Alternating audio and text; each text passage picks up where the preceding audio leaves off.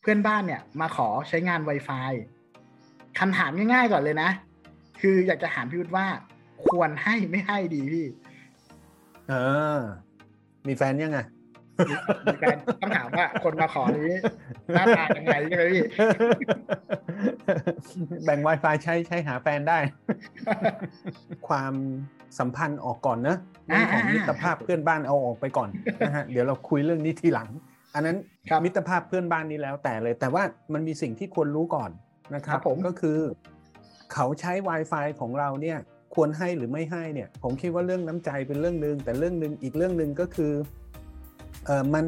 มันมีความรับผิดรับชอบอะไรที่เราต้องระวังหรือเปล่าใช่ไหม อืมรับผิดรับชอบครับผม ผมว่าทุกคนกลัวเรื่องหนึ่งก็คือกลัวกลัวเรื่องที่ว่าถ้าข้างบ้านก็เอา Wi-Fi ของเราเนี่ย ไปโพสต์ ไปดูถูกคนนั้นเอาไปบูลลี่คนนี้ ครับ แล้วกลายเป็นว่าเราเป็นเจ้าของอะนะฮะเราจะซวยด้วยไหม ผมว่า อ่า ผมว่าเนื้อเนื้อในของคำถามน่าจะเป็นแบบนั้นมากกว่านะ เอ คอครับรับผม เออมันก็คือพูดถึงเรื่องกฎหมาย ครับ เนาะนะกฎหมายมันก็มีการหนึ่งก็คือว่ากันตามตัวอักษรอ่าอ่านแล้วชี้ผิดไม่ผิดผิดไม่ผิดคำตอบก็คือ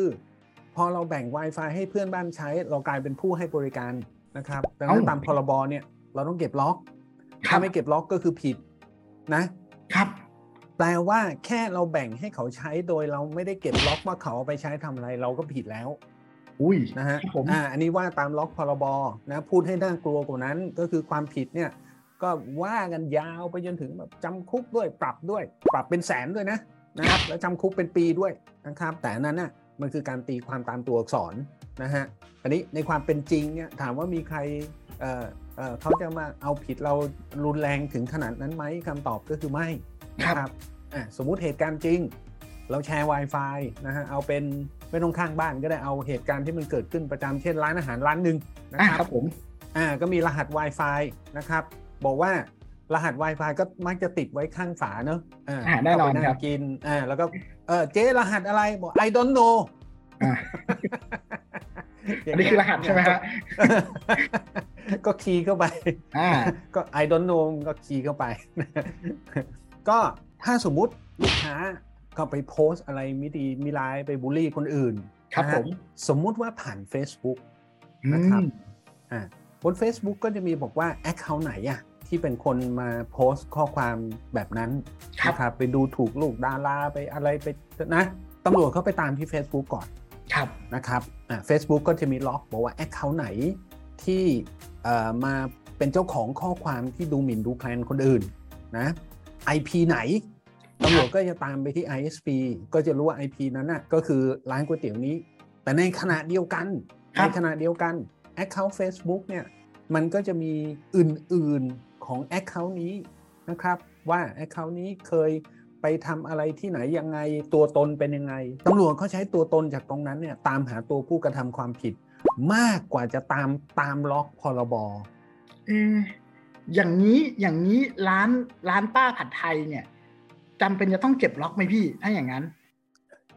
อย่างที่บอกตามตัวหนังสือต้อง แต่ ต้อง ถ้าในความเป็นจริงอย่างที่เราเห็นในข่าวอะฮะเราก็ เอ๊ะ จะเห็นว่า ครับ เวลาเวลาที่ตำรวจเขาจับคนที่ทำผิดอ่ะเขาไม่ได้อ้าง หรือบอกแม้แต่น้อยว่าผู้กระทำความผิด ไปกระทำความผิดที่ร้านก๋วยเตี๋ยว หรือกระทำความผิดที่บ้านหรือที่ออฟฟิศไม่ครับตำรวจก็ชี้เป้าแล้วก็เข้าถึงตัวเลย ขบวนการสืบสวนสอบสวนเขามีอีกวิธีหนึ่ง